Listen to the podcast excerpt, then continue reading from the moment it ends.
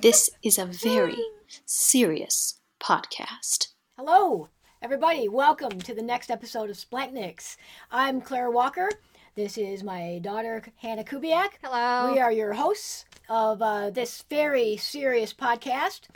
And uh, today, uh, today's episode, we're talking about aesthetics, Yes, the, the study of beauty. the study of beauty, of beauty and beautiful things. So stay tuned. Stay tuned. Welcome to Splanchnics, the Society for the Preservation of Literature, the Arts, Numinosity, Culture, Humour, Nerdiness, Inspiration, Creativity, and Storytelling.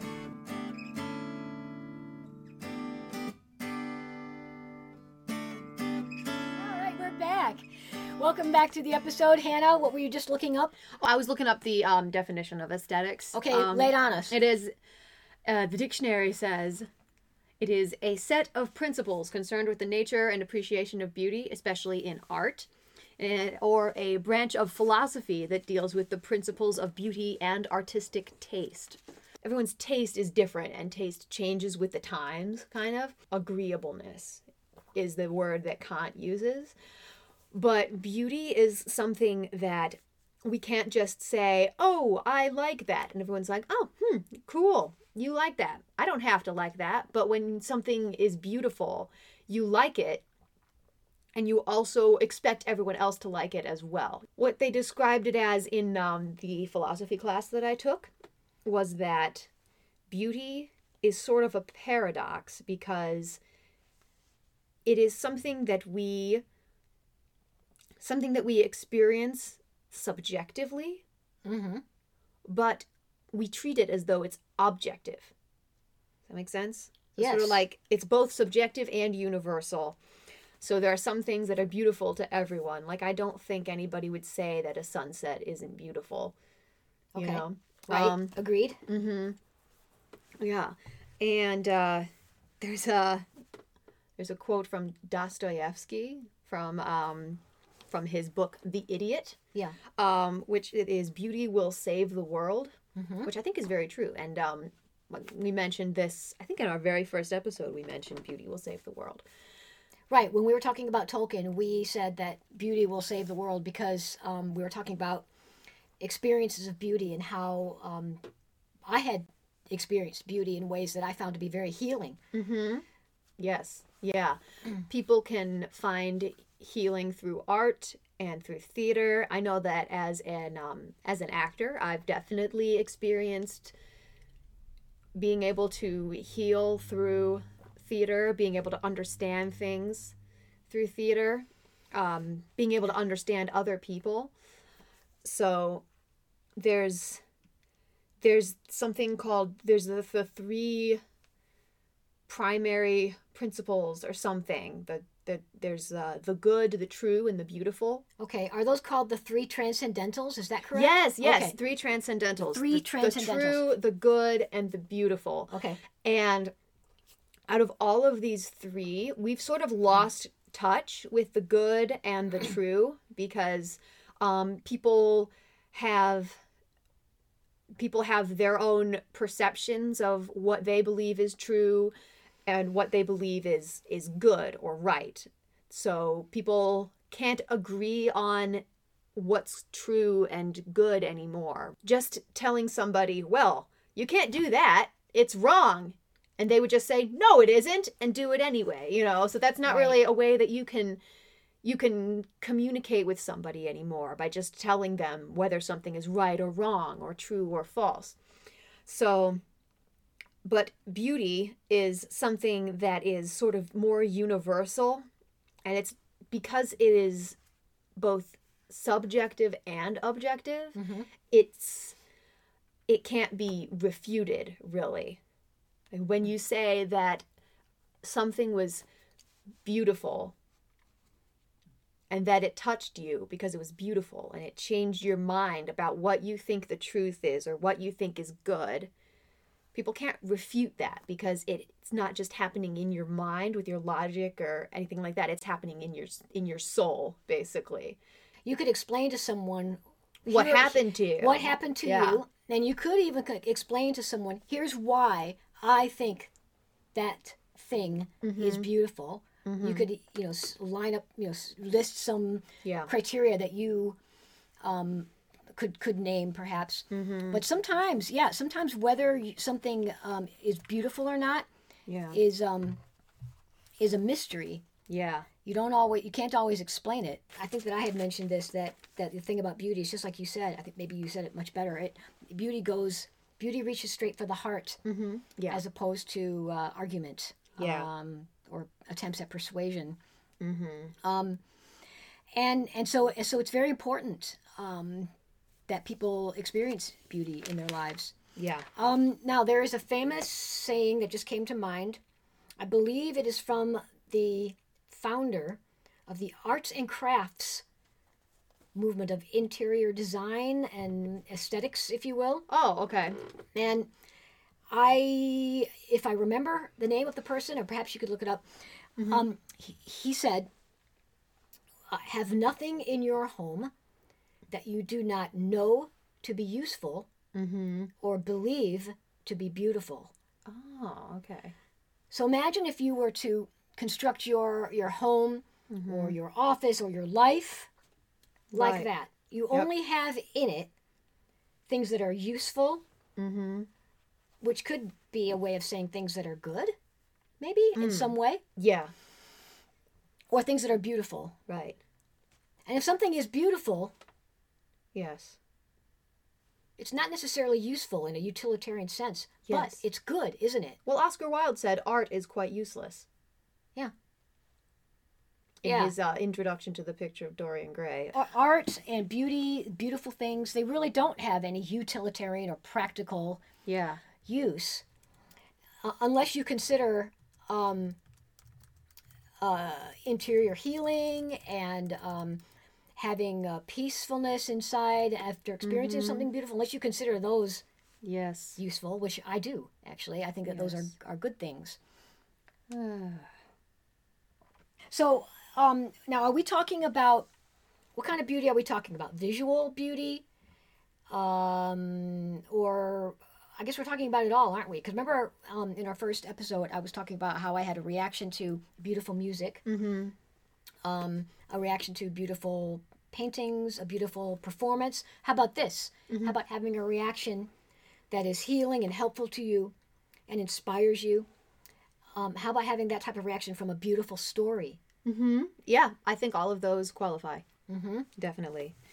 because So- there, there are beautiful stories where it's it, in fact it may even depict something that's not necessarily aesthetically pleasing Mm-hmm. or it's not rough around the edges Yeah. or it doesn't have some things that are that are perhaps distasteful Mm-hmm. but overall the story is beautiful because of what it's saying Mm-hmm. about the human condition Yes. Yeah. about life and so on Mm. um, i mean i never forget this do you remember you know who andrew lincoln is he plays um, Rick Grimes in The Walking Dead. Oh, okay. Yeah. I watched. This is when the show was first coming out. When they they uh-huh. just done the first season, what Yes. six episodes or something of the first season, mm-hmm. and he was very excited about being in this show Yes. about zombies, where mm-hmm. everything in this world is horrible. Yes. It is dead is and so smelly much, and dirty. so much fun for an actor. But in and I'll never forget that what Andrew Lincoln said. He was so excited. He was talking about it. And he said, "It's going to be beautiful. Mm-hmm. This show is going to be beautiful." I thought that's an interesting statement because that show actually is not visually beautiful, is it? No, not at all. Anything with zombies, it's gross. It's disgusting. It's it's Yeah. horrendous. However, uh, the, but the beauty he's talking about is, uh, you know, the, the human stories that are going on, the stories of transformation and healing that are happening in people's lives as they deal with this this zombie apocalypse, essentially Yep. this this crisis yeah. that brings out the best and the worst in people. Mm-hmm. So in a way, some of those shows, so, some of those episodes, really are beautiful stories, Yeah.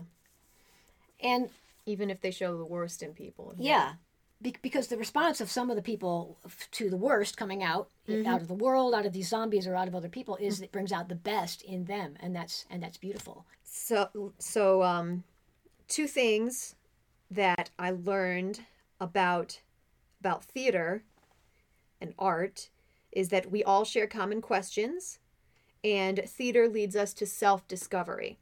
So I like to think of theater uh, or art as a unifying thing. Here's a story. I'll tell it to you in a story because stories Okay. are way more effective. All right, go So- for it. I directed a play about a year ago, and my my goal with the play was to was to show what what you were talking about before the best of people and the worst of people and it was a it was a story about family and Are you how talking about, just to interrupt briefly, are you talking about Titus Andronicus? yes Okay. so it was for me it was a story about how people interact and how how horrible and wonderful human beings are mm-hmm. and there was a reviewer who came to see the show and in his in his review of the show he drew a bunch of parallels between the show and the current political climate and all this stuff. And it was referring to a very minor character in the play. It didn't wasn't about the story at all really. It was just about oh this this part of this play reminded me of this political thing that's really making me angry. And uh, in this political climate that was very very relevant. And i really liked that. And i it made me so mad because i i don't when you have a po- like a political message or goal in mind when you're making art you're dividing your audience. Mm-hmm. and art is supposed to bring people together. And even if you're expressing certain ideas or certain viewpoints in uh, it with with your with your characters,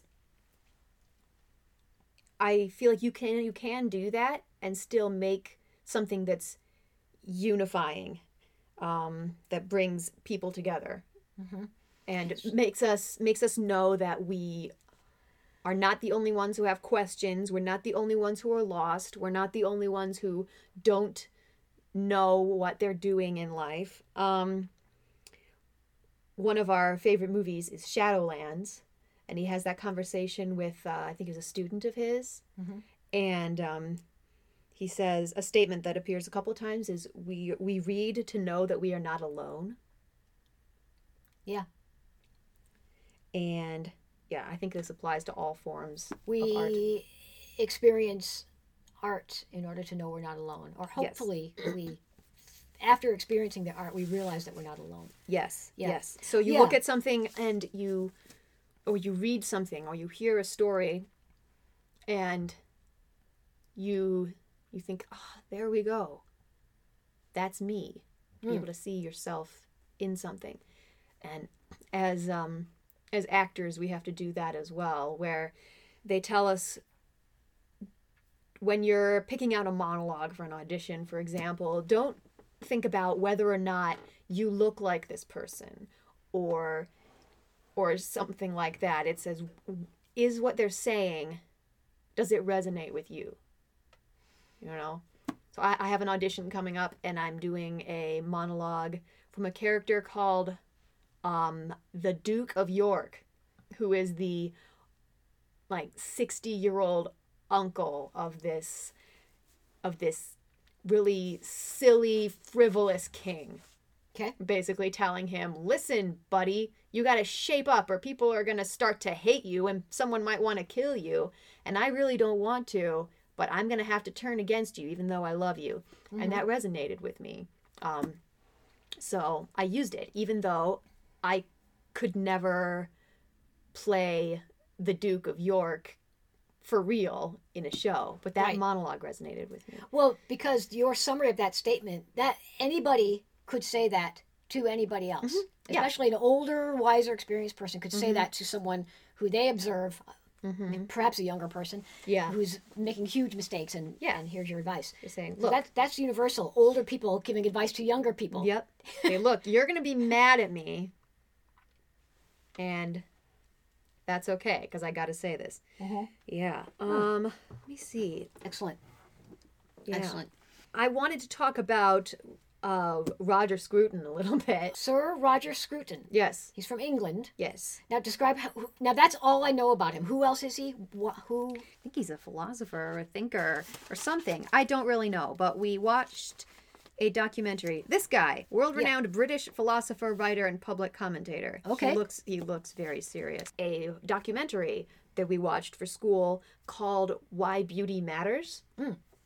And he's just he talks about various things like finding beauty and redemption in the worst things. Um, beauty is a value as important as truth and goodness. It's a remedy for chaos and suffering. It shows human life as worthwhile, which is what I thought of when you were talking about The Walking Dead. Mm. Because yeah, it's it's about how human life is worthwhile, and people struggling with that and thinking, I, th- people think I don't want to live in this world anymore, or like um, what's her name? When she found out she was pregnant, and she thought, I don't know if I want to bring a child into a world like this um, you know those kind of questions but sort of showing human life as worthwhile. So when we when we give something value when we say that it has something is useful therefore it is valuable um, useless things are often actually the most valuable like love. Um, we don't want to fall into a culture of utility you know, where something that isn't useful goes away. But we usually, if you put the usefulness of something first, um, it it uh, sort of cheapens it, I guess. Do you see what I'm saying? I do, d- I do. Ascribing value to something brings it down to earth, as opposed to it being something that's something that's sublime. You know, Right. too big Right. or too big to even really think about, you know? Mm-hmm. So it sort Yeah. of brings us out of this world. And Yeah. Beauty whatever, is sublime. Yeah. And utility is is not yes. whatsoever. hmm Hmm. Yeah. So if, if um, for th- those of us who uh, believe in a great beyond or a uh, an eternity, Mm-hmm. it's sort of a little taste of heaven to see something beautiful, I guess. Well, yes. Do you remember we, we talked about this uh, recently? Mm-hmm. Um, C.S. Lewis's uh, what he called joy with a capital J. Oh yeah, joy. Yeah. co- and remember, he his brother made um, a little diorama Mm-hmm. of a garden, Yeah. and Lewis described that as heaven in a biscuit tin. Mm-hmm. Those little glimpses of um, of heaven. Um, You know, autumn. So we're talking about autumn. Yeah. Trying Yeah. to read my own handwriting here. yeah, like something you love seems not to belong in the real world. Hmm. Did he say that, Roger Scruton, or is that uh, really something you love seems not to belong in the real world, or not to be in the real world, Not to belong. not to belong in the real Mm-hmm. world? How interesting! Did he unpack that at all? That that statement? I don't know. Something that's you all I that's all I wrote. He just said that something you love seems mm-hmm. not to belong in the real world. Yeah. Huh? Yeah. To think about that. So yeah, it can't be it can't be limited or described really cuz you're not when you I think when you consider something as beautiful, you're sort of your mental space is sort of in a realm that is beyond the laws of this planet basically. The fact that you can't explain sometimes why you think something is beautiful or why you love something. Art So while you're trying to decipher your handwriting there, I wanted to um, segue back into stories. Um, I, I think this is one of the reasons why we why we like stories Mhm. is because they do something that real life often doesn't do, Mhm. and that is provide uh, a, a sort of a satisfying ending. Mhm. Um, there's something beautiful about a satisfying ending. Yeah. Um, for example, I I just finished watching recently Mhm. season two of Jack Ryan. That's not what I was expecting you to say. No, on the topic of beauty, but in and what's I guess what's beautiful about that, or what is um, satisfying about mm-hmm. about that s- story and stories like it, is that it's it's glorious to see mm-hmm. a corrupt politician taken down Yeah. because it so seldom happens in real life, mm-hmm. right?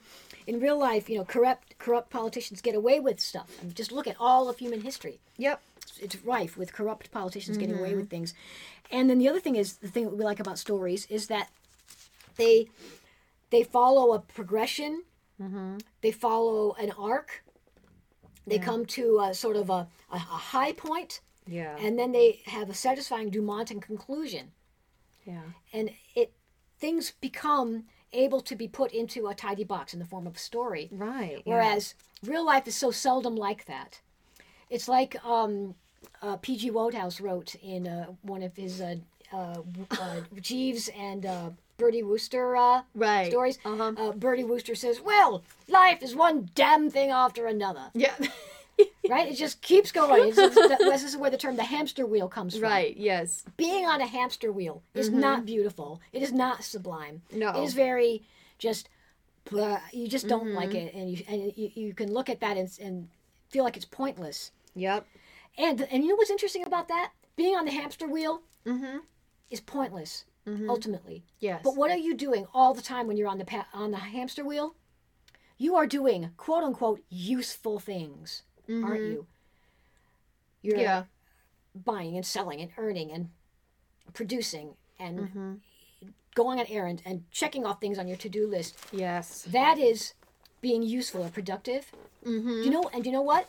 There's a big difference between being productive, which is utilitarian and useful, Yeah. but ultimately meaningless, Yeah. versus being fruitful. Yeah. Okay. Fruitfulness is beautiful Yeah. because it has meaning beyond the sort of these everyday temporal things like making sure the refrigerator is full of food. I guess this is important. You must have food in your refrigerator so that you can eat and sustain your life. Right. But ultimately, uh, what's the old saying? Man does not live by bread alone. No. Oh, you know what? Yeah.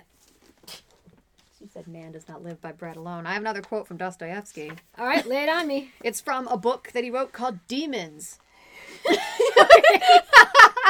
Demons, the idiot. Yeah. Okay. Man can live without science. He can live without bread, but without beauty, there would no longer be anything to do to the world.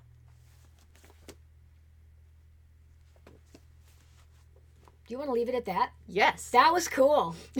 I'm really, uh, I really enjoyed this uh, this conversation. Yeah, I um, I hope everybody uh, that you all enjoyed this conversation also about beauty and aesthetics. We wish you uh, all the best. Um, let's sign off. All right. All right, very good. Bye, everybody. Goodbye. We'll see you next time.